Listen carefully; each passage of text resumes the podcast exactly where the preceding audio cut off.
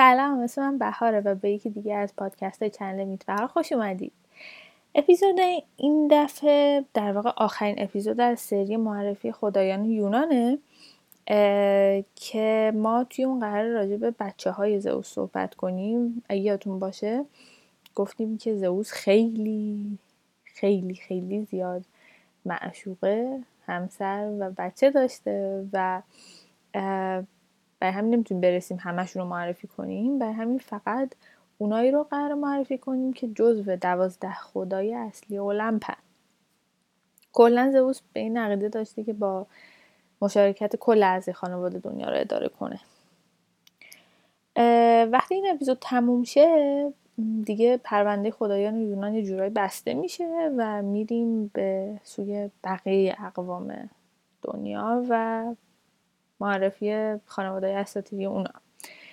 ولی حالا یه نکته‌ای که بهتون بگم اینه که ما توی این اپیزود میخوایم بیایم هفت تا از خدایان یونان معرفی کنیم، راجع به داستان تولدشون صحبت کنیم و اگر چیز جالبی راجع به خودشون، این داستان جالبی که تو تایممون بگنجه هم بگیم. خب اولین خدایی که میخوایم راجع بهش صحبت کنیم آتناست که یکی از معروف ترین فرزندان زئوس و از طرفی از معروف ترین خدایان المپه. الهه خرد، صنایع دستی و استراتژی جنگی و کلا جنگاوری محسوب میشده و داستان تولدش هم به این شکله که متیس اولین همسر رسمی زئوس بوده که یک تایتان بوده، همونطوری که توی اپیزود قبلی گفتم، و لقبش در واقع باخردترین موجود در کیهان بوده. ایشون موقعی که حامله میشن یه پیشگویی میشه که میگه که فرزندان متیس از خود زئوس عاقل‌تر میشن. خب توی خانواده زئوس این سابقه وجود داره که تمام فرزندها از پدرانشون شاکی بودن، چه پدرش چه پدر بزرگش. به همین خاطر زئوس در یک اقدام کاملا یهویی میاد متیس رو قورت میده، به طور کامل همسرش رو قورت میده و همجوری متیس داشته اون تو زندگی میکرده که یه مدتی بعد زئوس یک سردرد بسیار وحشتناک میگیره که میفته به التماس که آقا تو رو خدا فقط یه کاری کنید سردرد از بین بره. و استراتژی که خدایان اون موقع واسش میچینن اینه که یک نفری، یکی از خدایان که حالا توی روایت های مختلف فرق میکنه یه نفر کیه، یاد با تبر سر زئوس رو بشکافه. درسته واقعا استراتژی خوبی نیست برای اینکه سردرد رو از بین ببرید، ولی خب اتفاقی که میفته اینه که وقتی که با تبر سر زئوس شکافته میشه، آتنا به طور کامل و بالغ و ملبس به یک لباس زرهی از سر تا پا به دنیا میاد از سر زئوس. دوباره میخوام تاکید کنم و جایگاه خودش رو در المپ به دست میاره. آتنا همونطور که از اسمش هم معلومه خدای نگهدارنده شهر آتنه و از اینجا میتونید درک کنید که چقدر جایگاه بالایی داشته و توی جنگ تروا مخصوصا خیلی نقش مهمی رو بازی میکرده. خیلی خدای کینه‌ایه، ماجرای مدوسا رو از اپیزود قبلی یادآوری میکنم بهتون، و خشنه و انتقامای خیلی سختی میگیره. نکته جالبش اینه که جزو خدایان باکره المپه، برای همین هیچ وقت ازدواج نمیکنه و خب طبیعتاً هم بچه دار نمیشه. تنها رکوردی که از یک جورایی حس مادرانگی ازش هست اینه که یک فرزند خوانده داره و همینطور که دوستان اودیسه بوده. دو تا خدای بعدی که میخوایم معرفی کنیم نکته جالبش اینه که دوقلوان. خیلی کم داریم توی خدایان یونان که دوقلو باشن، ولی خب اینا هستن. داستان تولدشون به این شکله که زئوس یک عموزاده داره به اسم لتو که خب خیلی خوشگل هم هست و زیباییش طبق معمول نظر زئوس رو جلب میکنه و باعث میشه که زئوس در برابرش ظاهر شه و در نهایت اتفاقی که میفته اینه که لتو حامله میشه. ولی مشکلی که ایجاد میشه این دفعه اینه که هرا میفهمه همچین اتفاقی افتاده و خب همونطور که گفتم هرا خیلی حسود نسبت به تمام فرزندان و همسران دیگه زئوس. کاری که هرا میکنین که میاد خاک تمام قاره ها و تمام جزایر رو تهدید میکنه و یه جورایی نفرین میکنه که هیچ کدومتون حق ندارید، در واقع فضایی رو فراهم کنید که لتو بتونه زایمان کنه. به همین خاطر زئوس به لتو یه کمکی میکنه، به شکلی پرنده درش میاره و این پرنده شروع میکنه گشتن تا اینکه بالاخره یک تیکه خاک در حال در واقع شناوری و روی اقیانوس پیدا میکنه که حکم جزیره رو نداره، چون جزیره خب به هر حال ثابته ولی این در حال حرکت بوده. برای همین خب اون شرایط جزو حال این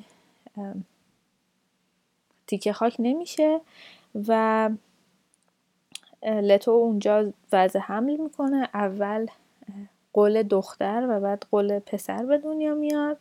اسم این تیکه خاک در آینده میشه دلوس که فرزند پسری که لتو به دنیا میاره اسمش آپولوه، اسم فرزند دخترم آرتمیسه.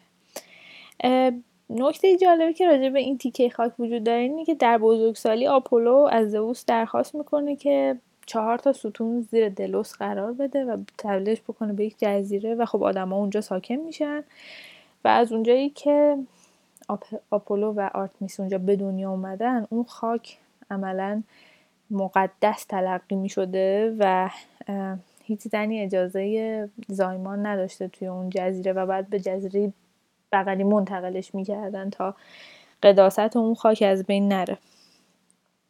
حالا بیایم خود این خدایان دوقلو رو معرفی کنیم. ببینید اول از آپولو شروع می کنیم. آپولو خدای خیلی چیزایی مختلفیه، اصلا تفاوت رنج داریم ما توی اینکه پشتیبان و نگهبان چیه. مظهر آفتاب، مظهر موسیقی، مظهر رقص، مظهر تیراندازی. پیشگویان معبد دلفی از طریق ارتباطشون با آپولو آینده رو می‌دیدن. مسئول سلامت و حال خوبه.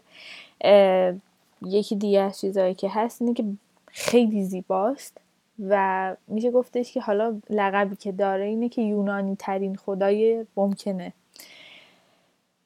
تعداد زیادی برای همین معبد پرستش داشته تو کل یونان و از اونجایی که حافظ سلامتی بوده همونطور که گفتم مردم برای سالم موندن و اینکه بیماری های اپیدمیک مثل کرونا کم بشه شیوعشون دعا می‌کردن به درگاه آپولو. همطور که فکر می‌کنم بتونید پیش بینی کنید معشوقا و بچه‌های زیادی داشته ولی معروف ترین معشوقه هاش بهشون میگن هفت الهه میوز که این هفت الهه در واقع وظیفه الهام و القاء طبع و ذوق هنری و دانش رو به انسان‌ها داشتن و از اونجایی که خدا آپولو در واقع خدای موسیقی و رقص و آواز و ایناست خیلی ارتباط معناداری داشته با میوز ها. در مقابل آپولو ما خواهرش آرتمیس رو داریم که الهه ماهه برخلاف آپولو که الهه خورشید بود و همینطور الهه شکار و طبیعت و از همه مهمتر الهه دوشیزگیه، دوباره برخلاف آپولو. محافظ زنان و دختران دوشیزه بوده و همطور که بهتون گفتم اول آرتمیس به دنیا میاد بعد آپولو و وقتی که آرتمیس به دنیا میاد به مادرش بلافاصله بعد از تولد کمک میکنه که در واقع زایمان راحت تری داشته باشه برای برادرش. به همین خاطر پشتیبان و نگهدار ماماها هم هست. معمولاً با یک تیر و کمون نشونش میدن به شکل یک دختر جوون که این تیر و کمون معمولاً از جنس نقره است، مثل ماه نقره‌ایه. آرتمیس همونطور که گفتم خیلی اصرار داشته به اینکه دوشیزه و باکره بمونه و خیلی معروفه به اینکه بعضی وقتا که یه سری آقایون سعی میکردن بهش تعارض کنن، آرتمیس اونا رو با دستش تیکه تیکه میکرده. توی اسطوره‌ها ما فقط یک نفر رو داریم که میشه گفتش آرتمیس دوستش داشته، همراهش در شکار، به اسم اوریون، که به علت حسادت برادرش آپولو به اوریون توی یک اتفاق اشتباهی آرتمیس اوریون رو با تیر و کمان میکشه. حالا برسیم به در واقع فرزندان زئوس از حسودترین خدای المپ، یعنی هرا. هرا و زئوس دو تا پسر داشتن که اولی اسمش هفاستوس بوده. یه مقداری راجع به این که واقعا هفاستوس فرزند مشترک زئوس و هرا بحثه، به خاطر اینکه یک روایتی وجود داره که میگه که وقتی که آتنا به طور کامل از پیشونی پدریش داده میشه، هرا به خاطر اینکه نشون بده که منم توانایی همچین کاری رو دارم، به طور خودجوش و تکی تکی ایشون رو به دنیا میاره. ولی خب این قضیه تو خیلی از روایت ها رد میشه، چون توی همون روایت آتنا اون کسی که میاد پیشونی زئوس رو با تبر میشکافه، تو خیلی از جاها همین پسر مورد ذکره. حالا هفاستوس خیلی زشت بوده و پاشم لنگ میزده، پس مثل بقیه خدایان خیلی خدای بی نقص و کاملی نبوده. همین خاطر هرا دوستش نداشته و اتفاقی که میافته اینه که از کوه المپ پرتش میکنه پایین به طرف زمین. اون برای یه روز کامل سقوط میکنه و بالاخره وقتی میرسه به زمین توی یه جزیره میفته که شغل اصلی ساکنانش آهنگری بوده و خب توسط اونا بزرگ میشه و چون خدا هم بوده خیلی خوب میتونه اون آهنگری رو یاد بگیره. نکته ای که هست اینه که همیشه از مادرش کینه داشته که چرا منو انداختید بالاخره پایین از اون کوه المپ، من چم بود و اینا، تا اینکه یه روز هرا میفهمه که خب پسرش خیلی آهنگر قهاریه و بهش در واقع سفارش یه تخت تو میده که تماما از جنس طلا، خیلی بارو بوده واقعا. ولی وقتی که هفاستوس این تخت رو میسازه از فرصت استفاده میکنه و یه جوری میسازه که وقتی هرا روش میشینه دیگه نمیتونه ازش بلند شه، یعنی میچسبه بهش. بالاخره هیچ کدوم از خدایان نمیتونه اینو در بیارن از اون تخت و میرم روی زمین و ازش کمک میخوان، میگن تو خدا برگرد، هرا رو از توی این تخت در بیار و همجام بمون. یکی دیگه از نکات خیلی جالبی که حالا در آینده خیلی نزدیک بهش میرسیم اینه که آفرودیت، الهه عشق و زیبایی و مثلا شور و اشتیاق، همسر هفاستوس بوده. دوم پسر هرا و زئوس که هر دو خیلی بهش افتخار میکنن، اسمش آرسه. آرس خدای جنگه، ولی برخلاف آتنا که خدای استراتژی جنگی و ذکاوت و خرده، آرس خدای کشتار و قتل عامه، یعنی کل اون بعد حیوانی کشتن و جنگ در وجود آرس داره خلاصه میشه. حتی وقتی که میخوان آرس رو نشون بدن، یکی از تصویرهایی که توش خیلی زیاد حضور داره اینه که سوار عرابه جنگشه و پسرانش که خدایان ترس و وحشتن و معشوقش که الهه نزاعه در کنارش روی اون عرابه حضور داره. آرس از نظر فیزیکی خیلی با برادر تنیش فاصله داره و خیلی زیبا و جذابه و از نظر بصری واقعا خوش صورت و خوش منظره است. به همین خاطر آفرودیت که در واقع همسر برادرشه خیلی علاقه شدیدی داشته به ایشون و در نبود هفاستوس با آرس سعی میکنه ارتباط برقرار کنه. توی یکی از این قرارها خورشید که داشته از روی کاخ هفاستوس رد میشده اینا رو میبینه و به همسر آفرودیت خبر میده. کاری که اون میکنه اینه که خب آهنگر و سندگر خیلی زبردستی بوده، میره یک تور خیلی نازک که دیده نمیشه ولی خیلی محکم میسازه و به دروغ میگه که من میخوام از خونه برم بیرون. وقتی که میره و آرس وارد کاخ میشه، دوباره خورشید به هفاستوس خبر میده که این اینجاست و اتفاقی که میفته که این توره این دو نفر رو در بر میگیره و هفاستوس این دو نفر رو به همون شکل در حضور دیگر خدایان ظاهر میکنه و اصلا هم کوتاه نمیاد که نجاتشون بده، ولی دیگه انقدر التماس و پادرمیونی و این چیزا خدایان دیگه میکنن تا رضایتش رو بتونن جلب کنن، که این خودش یکی از معروف‌ترین داستان‌های اساطیر یونانه. خدای بعدی هرمسه که فکر می‌کنم حتما دیدینش، پیک خدایان و پشتیبان بازرگان‌ها و دزدها.